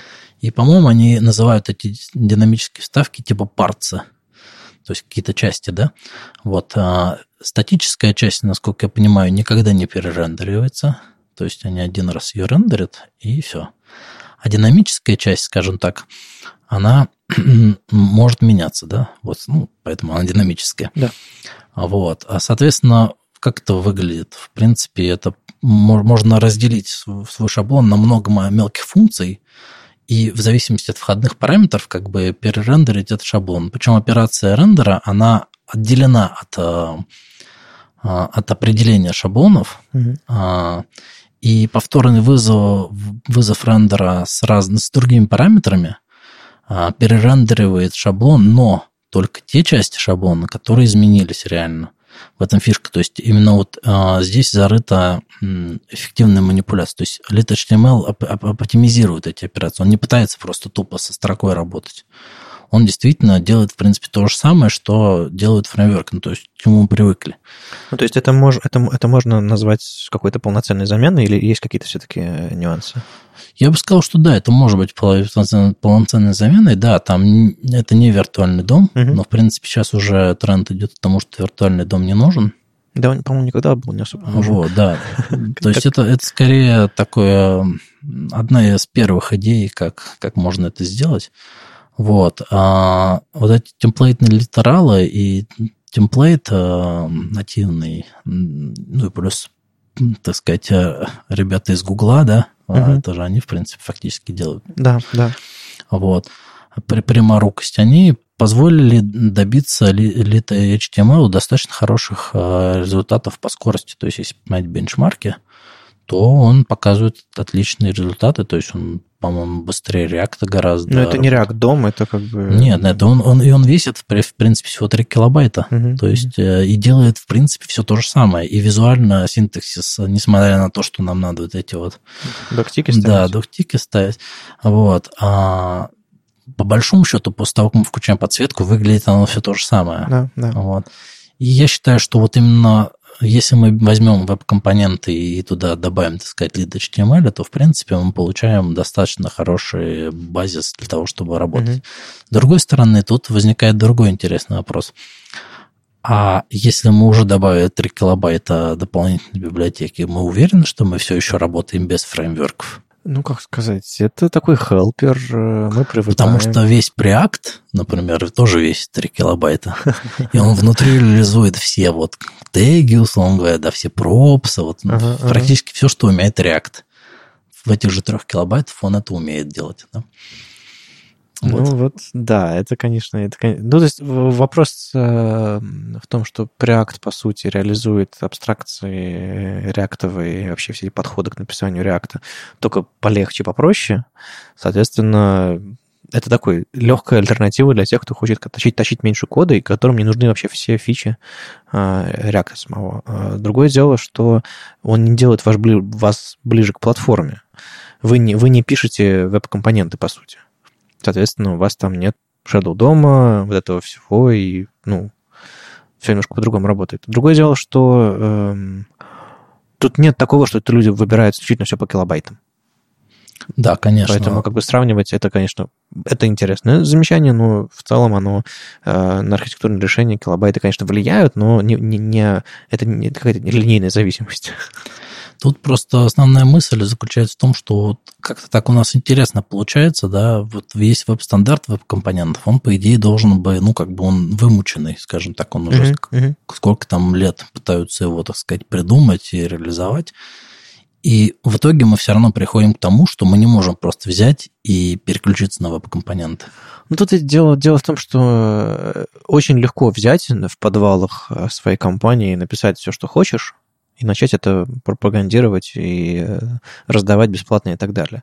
Гораздо сложнее договориться с, э, с огромным количеством компаний по всему миру, браузерами, э, людьми, которые пишут стандарты, что это то, что нам нужно. Соответственно, это процесс дольше. Но это, не знаю, мы...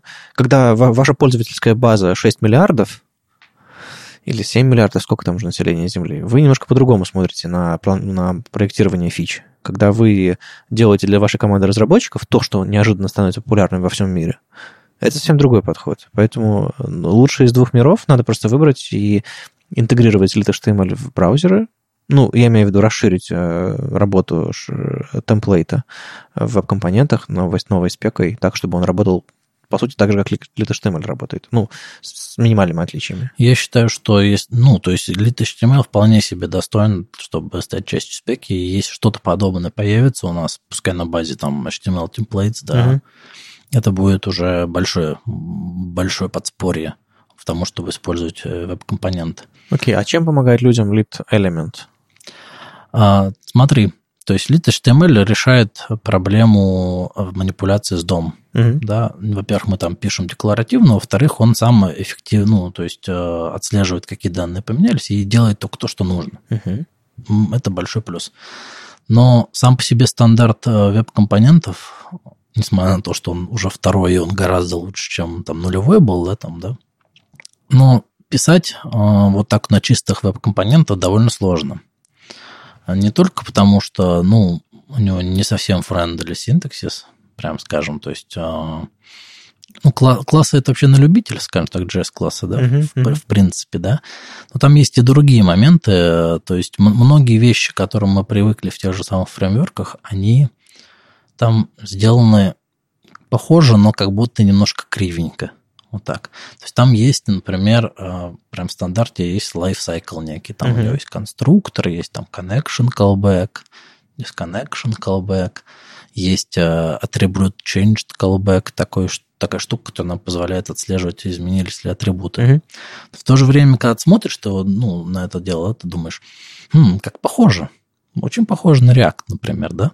Но когда ты начинаешь использовать, ты понимаешь, что вот здесь не докрутили, вот здесь не докрутили. Mm-hmm. Например, атрибут changed callback.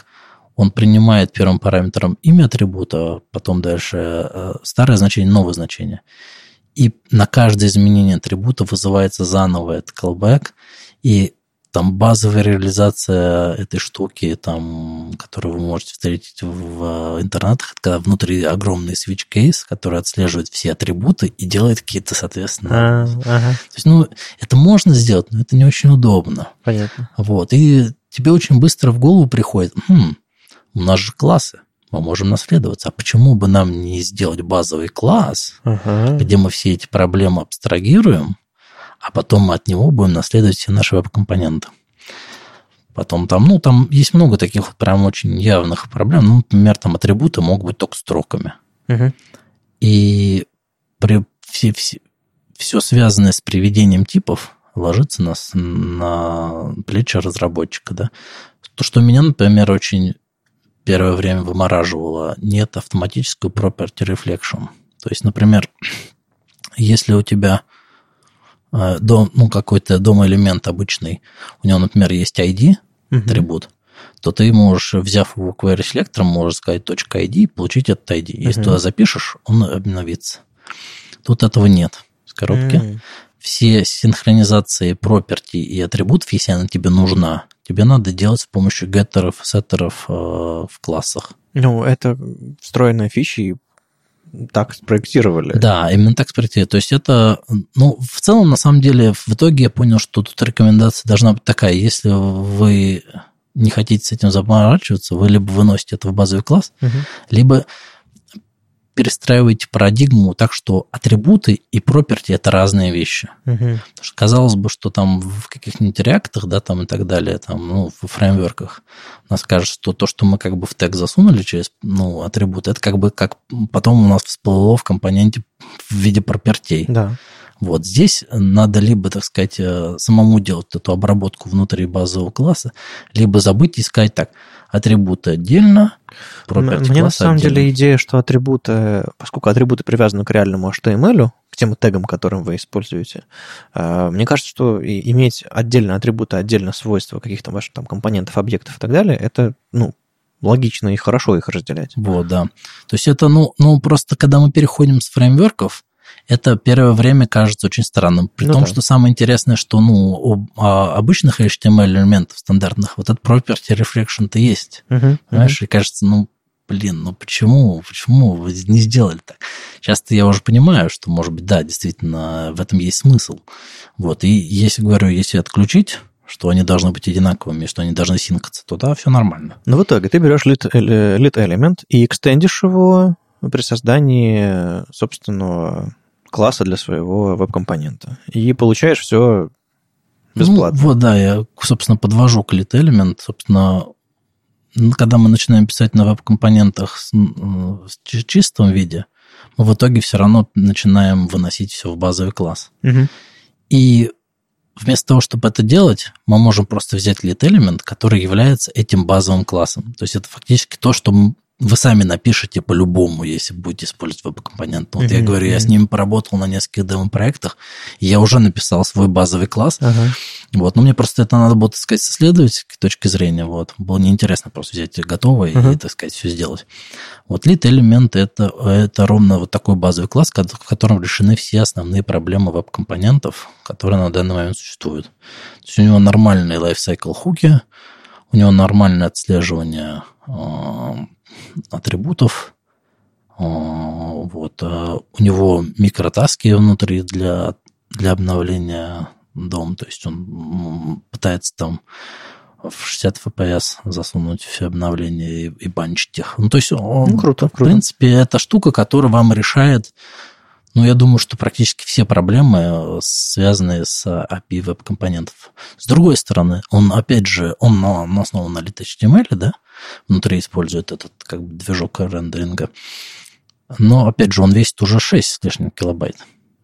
И все же, все ли мы еще не используем фреймворки? Ну, как сказать, мы используем, опять же, ну, смотри, фреймворк это когда мы, эм, мы просто мы, мы меняем парадигму вообще всего, что происходит. То есть мы берем чужую идею о том, как все должно быть организовано. Очень чужую, очень-очень-очень другую то, что не обсудили, то, что в браузерах никогда не заработает, потому что это абстракция над, над абстракцией.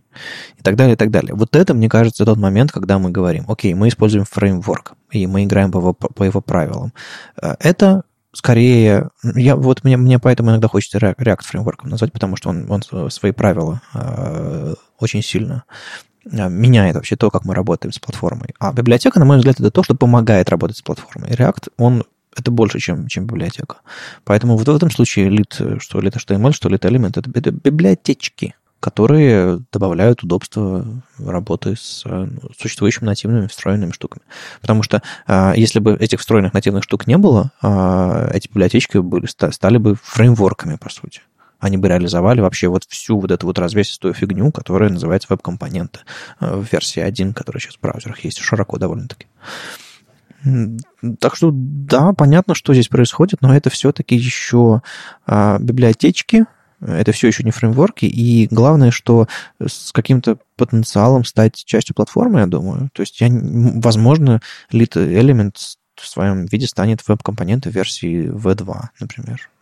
Это, опять же, вилами по воде, черт его знает, что там будет на самом деле, но так или иначе, возможно, это все растворится в платформе. Не, на самом деле, э, я очень уважаю вот Lit Element или HTML, и считаю, что если вы хотите и готовы сейчас уже работать с э, веб-компонентами в чистом виде, так mm-hmm. сказать, и, в принципе, вот э, в связи с тем, что Edge у нас переходит на Chromium, они mm-hmm. все ближе и все меньше нужны полифилы. Вот, вы их берете и, в принципе, довольно удобно начинаете работать. С другой стороны, у самих веб-компонентов есть несколько довольно серьезных, я считаю, архитектурных просчетов. Угу. Первый, наверное, из них то, что они все в глобальном скопе. Есть такая штука, угу. что мы все их дефайним в одном скопе, и опять же начинаются конфликты имен. Вот. Для этого, ну, для этого есть рекомендация о префиксах типа гугловские компоненты начинаются с Google. Ну, то есть, если ты встроишь два компонента с именем MyComponent, то тот, который... Как, как они сконфликтуют? Ну, второй, который попробует задефайнить себя с таким же именем, э, а то, выкинет исключение. А, понятно. Вот, понятно. то есть и будет, будет ругаться. Ну, то есть здесь э, начинается такая история странная. То есть, с одной стороны, непонятно, как нам их подставлять. А, наверное, придется их поставлять э, без э, конкретного имени тега и давать э, уже конечному пользователю, девелоперу, угу. каким-то образом в рамках своего проекта выбирать имена так, чтобы они не конфликтовали. Ну да. Ну, то есть это все решаемо. Наверное, можно, опять же, написать каких-то библиотечек, которые будут менеджментом имен заниматься. Но в сути остается в том, что есть глобальный скоп, Угу. в котором находятся абсолютно все имена компонентов на странице. И реально, то есть э, это некий такой возврат опять к чему-то глобальному. Потому что вот, например, если мы используем фреймворки, у нас каждый компонент, он как бы себе импортирует подкомпоненты, и они называться могут внутри него как угодно и используются в виде тегов как угодно, да, то есть они все как бы инкапсулированы, Мгм. никак не конфликтуют. Ну, то, что они нереально не находятся в одной области видимости. Второй момент, который я так и до сих пор не понимаю, как он будет решаться вообще, это то, что, в принципе, непонятно, как готовить веб-компоненты на сервере. Мгм. То есть э, для меня веб-компоненты и сервер это вообще несовместимые вещи. Почему? Потому что, ну, то есть, Ну, а в чем задача? Что хочется сделать? ну, хочется, наверное, иметь тот же самый э, SSR и изоморфность, как мы имеем в фреймворках. То есть, например, если мы на React э, пишем компонент, мы можем его отрендерить, ну, то есть ну, он, он может сам сходить за данными, отрендериться на сервере, превратиться в полностью готовый HTML для отдачи клиенту. А во что может превратиться веб-компонент в таком случае? Ну, что? Ну, в смысле, а во что хотелось бы его превратить? В полностью готовый репрезентацию. А единственное, что мы можем сделать на сервере, это прислать тег. Пустой. Ну, Мы а- можем серверным языком туда зарендерить что-то внутрь тега. Да. Но тогда у нас э, начинаются все те проблемы, о которых мы говорили, с регидрацией, вот с этой всей Мгм. фигней, короче. И опять же, серверный язык должен будет уметь рендерить контент компонента тоже, то есть у нас дублирование шаблонов получается, то есть у нас сам компонент рендерит Ну, да, себя на да. клиенте, а еще какой-нибудь PHP рендерит туда, то есть как бы непонятно. Единственный вариант, принципе, отрендерить компонент на сервере, получается, это какой-нибудь пререндер на основе Chrome, да? Ну да. да, Вот. да. Либо какая-то эмуляция дома серверная. Оба варианта, в принципе, рабочие, да, но они все очень медленно работают. Ну, а как вообще быть с тем, что у нас э, Shadow DOM и вот это вот все? Ну, то есть нам нужно инициализировать веб-компонент, чтобы все это заработало. Вот именно, именно в этом проблема, что э, получается, чтобы нам отрендерить веб-компонент на сервере, нам нужно на сервере поднять фактически дом Мгм. со всеми его фичами. Это либо эмуляция, либо Chrome, headless Chrome. Да? И все бы ничего, и оно, наверное, ну, то есть оно работает. Но оба эти подхода, они очень медленные. То есть серверный рендеринг нам, конечно, нужен в основном все-таки для SEO. Но с другой стороны, еще для того, чтобы э, побыстрее показать пользователю страничку. Контент, да. Да. И поднимать Chrome headless э, на, на сервере, и там внутри весь вот этот дом, и вот этот Shadow дом разворачивать. Мгм, мгм. Это будет настолько медленный рендеринг серверный, что, в общем, мы все наши а, плюсы от этого потеряем, кроме SEO, ну да. Но я хотел бы еще один фреймворк посоветовать тем, кто хочет на- начать работать с веб-компонентами. Есть такой замечательный фреймворк, называется Stencil.js. Мгм. Это восходящая звезда, я так считаю, в в мире веб-компонентов. А, Это ребят а, из Ионика. В чем фишка? Фишка в том, что вы там пишете на всех тех вещах, вообще, которыми привыкли. То есть там у вас внутри JSX, там у вас внутри э, TypeScript, там у вас внутри реактивные дата-биндинги и Virtual DOM, и все, и замечательно. В общем, прямо, ну, фактически, ну, не знаю, а- Angular-like такой с примесью React. Так, в общем, ну, оно выглядит все, в принципе, довольно привычно всем тем, кто использует фреймворки сейчас. Да, то есть там прям компоненты, все в виде классов, с типизацией совсем. А где подвох? А Подвох в том, что, ну, подвоха на самом деле как такового нет, это действительно достойная вещь, но он просто по-другому работает, в отличие от Lit HTML. Почему я как бы, ну, Lit Element, в смысле, почему я его советую? Он использует как раз а, подход исчезающих фреймворков, скажем так. Тут я медленно подвожу Да, да, да. к, э, к Svelte. То есть это один из представителей тех, кто а решил, что, в принципе, можно много чего поделать в билтайме, вместо того, чтобы это делать в рантайме. Фишка в том, что вы как бы пишете свои компоненты на классах с этими всякими декораторами, всеми JSX этими, да, и так далее. А потом запускаете билд-процесс и на выходе получаете кастом элемент готовый. Угу. В отличие от лид-элемента, где вы, ну, как бы используете просто JavaScript, да, то есть вы просто наследуетесь от класса, mm-hmm. да, и все делаете. Здесь есть некий обязательный build step, но с другой стороны вы получаете очень много интересных плюшек, и в том числе вот они скоро буквально готовят выход Stencil One, и где-то я даже слышал, что я, честно говоря, не знаю, может быть, это желтые эти, но они как-то обещают рендерить Shadow DOM на сервере. Okay. И вот это прям магия. Я сам честно говоря, не успел в этом. Ну, без, без Chromium. Вот это интересно, как они это будут делать. То есть э, очень много изменений вот в, в преддверии первой версии, даже относительно того, что у них там, ну, они в очень в активном девелопменте находятся. Uh-huh. Вот вообще Ионик, они там команда, они там нормально так деньжат срубили в свое время. Uh-huh. Вот, то есть они могут себе это позволить. Вот. И вот вроде как даже обещают такую вещь. Я не знаю, как она будет работать. Мне самому, честно говоря, дико интересно. Ну да, что, да. А, хочется посмотреть. Если это будет действительно работать, то ну прям круто. В общем, вот две фактически, на мой взгляд, самые интересные вещи, которые вам позволят работать сейчас с веб-компонентами. Это Lit Element и Stencil. Угу. То есть одна, скажем так, более нативная, другая такая как бы с большим количеством интересных таких магических возможностей. Ну, раз мы пришли к исчезающим фреймворкам, расскажи, что же, что же, на, на что ты уже рискнул поставить в продакшене, а, и насколько у тебя вот со Svelte а, активно все и интересно, и удобно. Да, Svelte это совершенно классная штука. Вот. Вообще, э, автор Svelte это Рич Хэррис, он сделал роллап, да, угу. вот. До этого тоже еще много всяких интересных вещей. Вот. Мы познакомились с ним интересным образом. У нас был проект а, виджет для сайтов. А, ну и как бы виджет для сайтов это такая легковесная вещь должна быть. Ну, представляешь, да, то есть э, клиент устанавливает себе скрипт какой-то на сайт. Ну да, максимально легко, максимально изолированно. Ну. Да, да, да. То есть и мы не знаем, на какие сайты он будет устанавливаться, какие пользователи ходят, с каких устройств, на каком интернете. То mm-hmm. есть тянуть туда 100 килобайтный React, ну, это просто пристрелиться сразу. Особенно если это на сайте 10 таких виджетов, и каждый тянет свой реакт. Да, да, да. То есть, как бы и у нас был выбор такой, как бы, ну, грустный, то есть писать на ваниле. Угу. В принципе, мы долго сопротивлялись, не хотелось, потому что, ну, виджет прикольный был, довольно функциональный.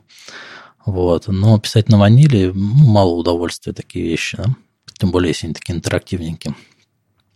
И мы совершенно случайно наткнулись на Svelte, потому что мы до этого использовали другой фреймворк Рич Харриса, Reactive, угу. не очень хайповый, да, но много лет нам служивший верой и правдой.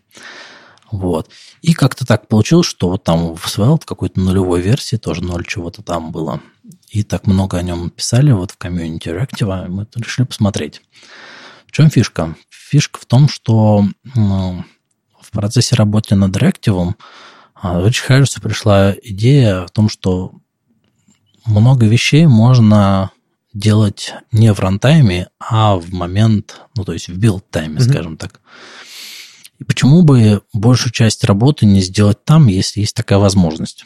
Собственно, это называется фактически, ну, можно так грубо сказать, что это называется AOT-компиляция, то есть ahead of time compilation. Да. Вот. Процесс переноса, да, то есть работы из браузера, из нашего рантайма вот туда. И вообще вся индустрия стала развиваться в эту сторону, когда мы стали все больше использовать бандлеры, вот эти все системы сборки, да, и так далее. Все это как бы к тому склоняло. То есть, условно говоря, JSX в React, ну, мы же не можем React без того, чтобы не транспилировать JSX в этот в JS, да, да, да, то есть да. вот это все там в Vue эти single file components, да, формат, который все так полюбили. Угу но там, то есть там фактически можно писать на view extend там какой-нибудь, да, как на классах, да, а можно вот э, single file components, и, ну, в view сообществе этот формат очень хорошо прижился. Svelte пошел дальше, они решили, блин, а мы будем вообще все прикомпилировать. То есть рантайм ноль принципиально. Да, ну тут, смотри, что понимать под рантаймом, это очень важно. Сама по себе IoT-компиляция, она, это не означает неимение рантайма. То есть, например, Angular, у них есть понятие IoT-компиляции, э, но в то же время у них есть рантайм. Угу. Они, ну, пока что в данный момент они прикомпилируют шаблоны в некое промежуточное представление. То есть они из строковых шаблонов превращают в некое промежуточное представление, да, ну, можно сказать, VST некий, потом, которые не нужно уже разбирать на клиенте, mm-hmm. то есть более оптимизирован. Но, с другой mm-hmm. стороны... Таким, Полуфабрикат такой. Да, с другой стороны, такими вещами занимаются уже многие давно. В том же Reactive всегда была эта штука, и мы там в каком-то там бородатом 2014 году тоже все шаблоны прикомпилировали и уже JS-файлами отправляли в браузер. Вот. А Svelte же не имеет рантайм именно потому, что он пытается на этапе компиляции все обновления в дом, все, все, все, все, всю синхронизацию стейта и дома а, сгенерировать код, который будет всю эту работу выполнять, и в момент исполнения его в браузере не происходит никаких дополнительных обсчетов. Угу. Это можно представить себе как. Вот, например, ну, я обычно так говорю, Svelte – это способ писать Vanilla.js без необходимости писать Vanilla.js. То есть он вообще очень близок к платформе, хотя визуально мы как будто пишем на каком-то очень высоком уровне абстракции. В итоге мы получаем очень близкую к платформе штуку, практически без зависимости вообще на, на, на что-либо. А как себе можно представить, как бы мы писали это на ваниле, например?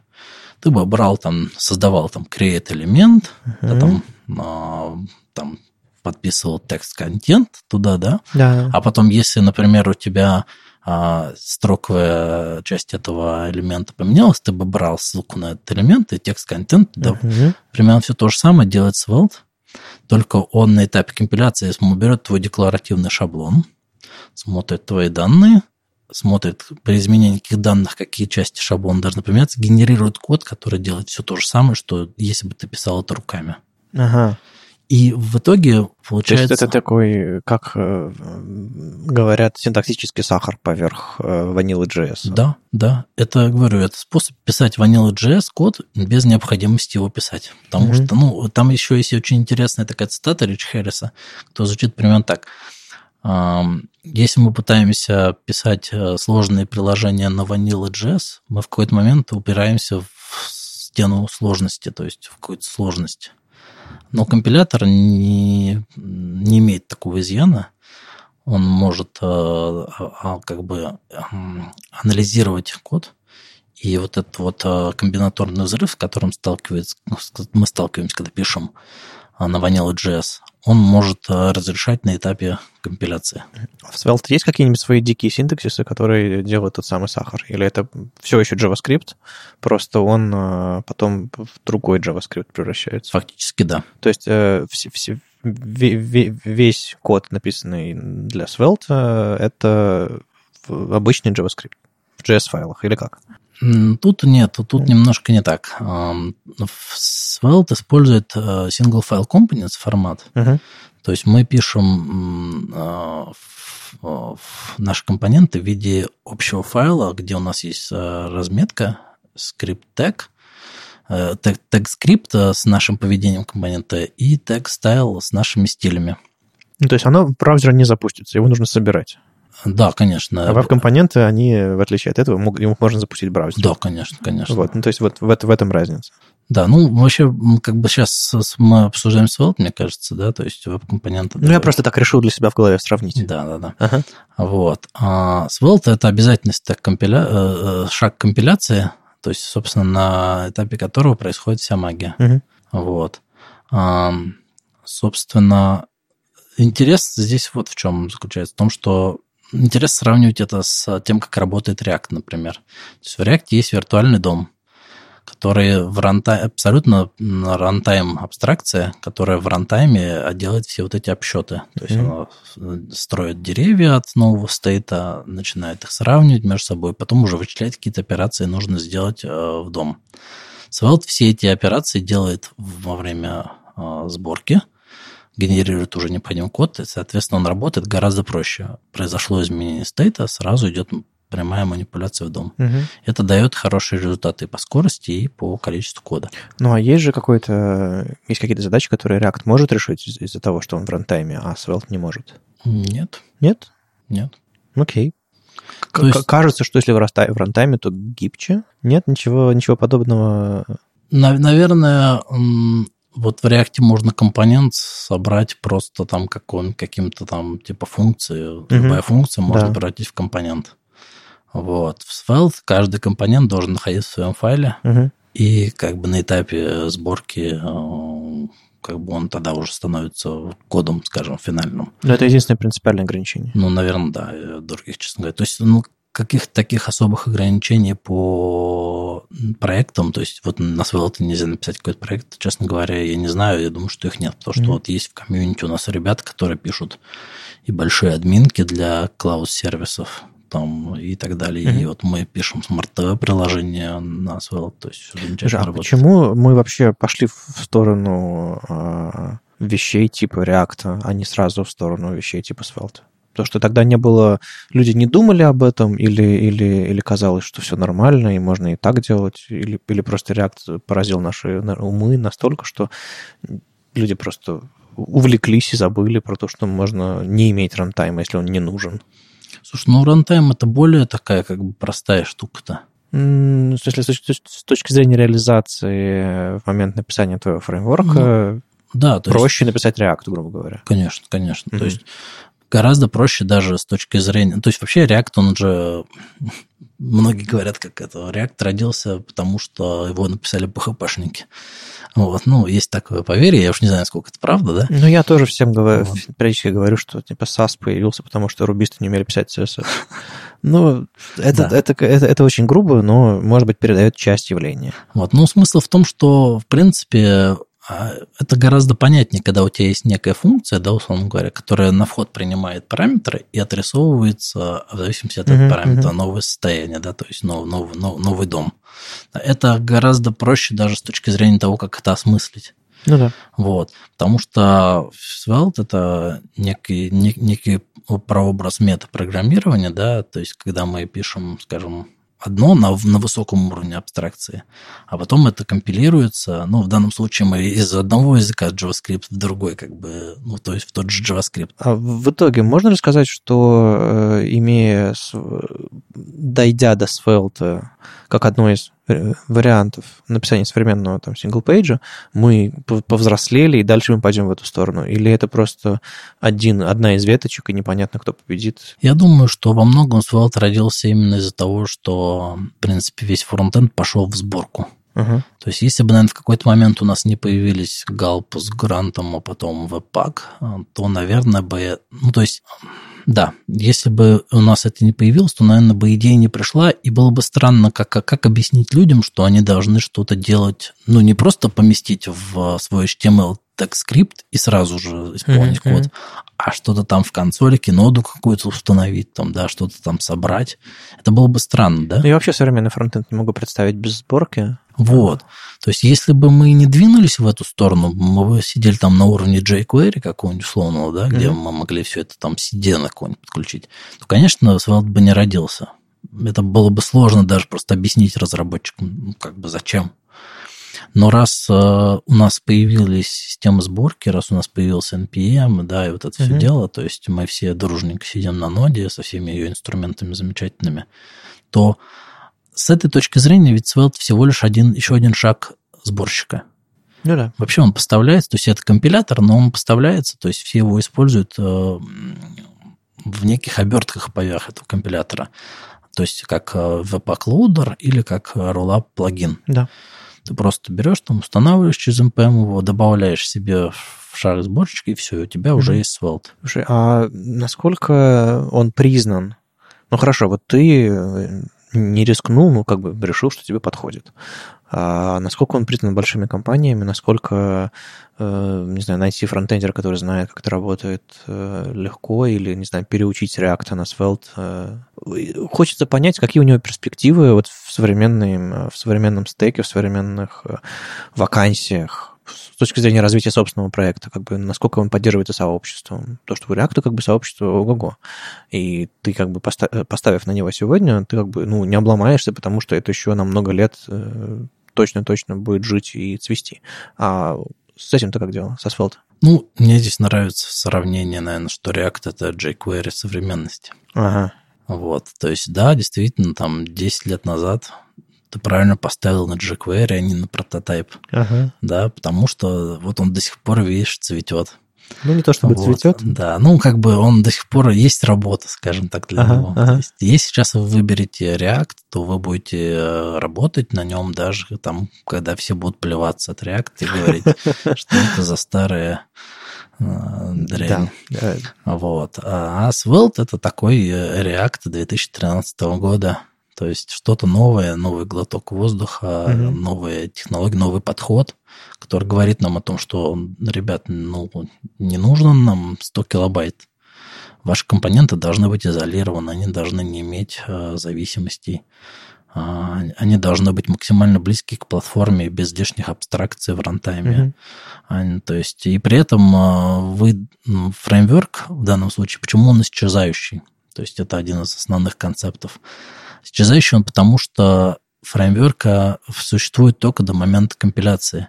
И в этом смысле... То есть в глобальном объекте ничего нет вообще? Ничего нет вообще. Каждый компонент может быть полностью изолированным, а может быть полностью изолирована группа компонентов. То есть угу. в зависимости от того, как мы собираем проект, как ага. мы компоненты композиции э, организовываем, это все собирается в изолированные абсолютно кусочки. Да? Вот. И в данном случае фреймворк раскрывается с новой стороны.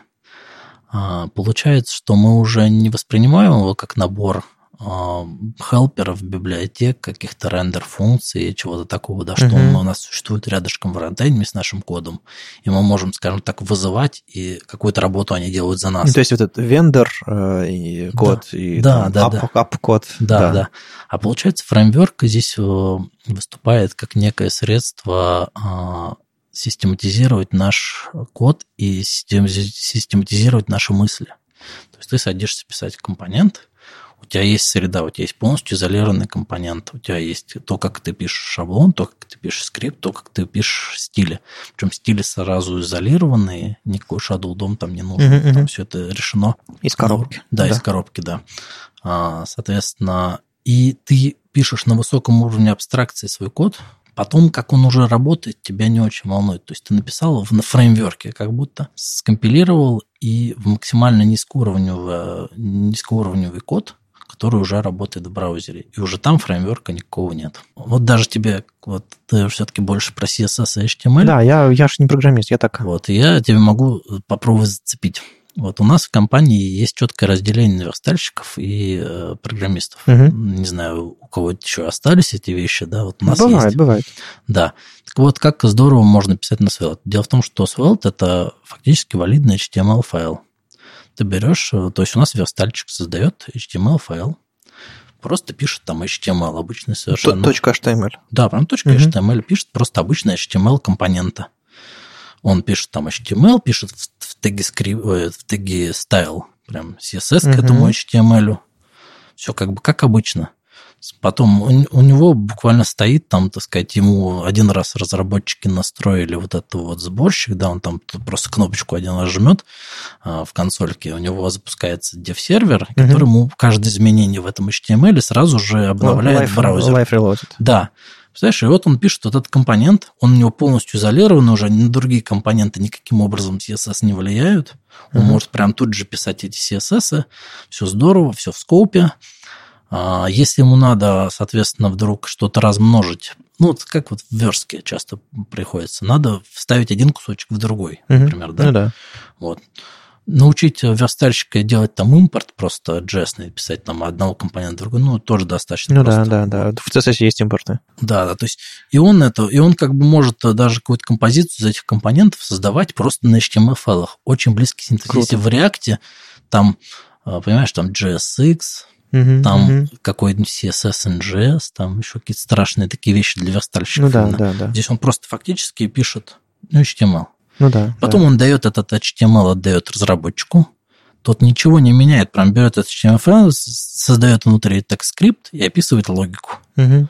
Добавляет в шаблон немножко шаблонизатора, там буквально 5 конструкций, там if, each и так далее. Все, получается компонент. Круто. Ну, что-то похожее сейчас во Vue происходит тоже. Да, да, да это single file components да, из Vue. Да. Вот, фактически. Ну, то есть это очень удобно даже с точки зрения вот такого процесса. На самом деле нам очень нравится. Угу. А изоляция происходит э, по, по, по типу там CSS-модулей? Да, да. Там генерируются дополнительные классы с хэшами. Круто, круто. Ну что ж, тогда уж и я попробую. Чего, чего мне, чего мне зря время терять, раз что ты так э, продал хорошо. Ладно, в общем, да, ссылки и всякое такое будет, будет дальше в описании к подкасту. Если вас зацепило, пробуйте. С вами был 170 выпуск подкаста «Веб-стандарты» и его постоянный ведущий, я, Вадим Макеев с Академии. Сегодня на гостях у нас был Павел Малышев. Спасибо, что пришел. Спасибо, что пригласили. А, приходите на Holy.js, там у нас будет большой э, воркшоп двухчасовой. Я надеюсь, что я вас не подведу. Буду интересно рассказывать, буду интересно лайвкодить. Для меня это такой первый крупный опыт. И на РИТ, естественно, приходите в Frontend Conf в Сколково. Про веб-компоненты расскажу еще всяких страшных вещей. Слушайте нас в любом приложении для подкастов, на YouTube, ВКонтакте, и не забывайте ставить оценки, писать отзывы. Это помогает нам продолжать. Если вам нравится, что мы делаем, поддержите нас на Патреоне. Все ссылки в описании. Все, пока, услышимся на следующей неделе. Пока.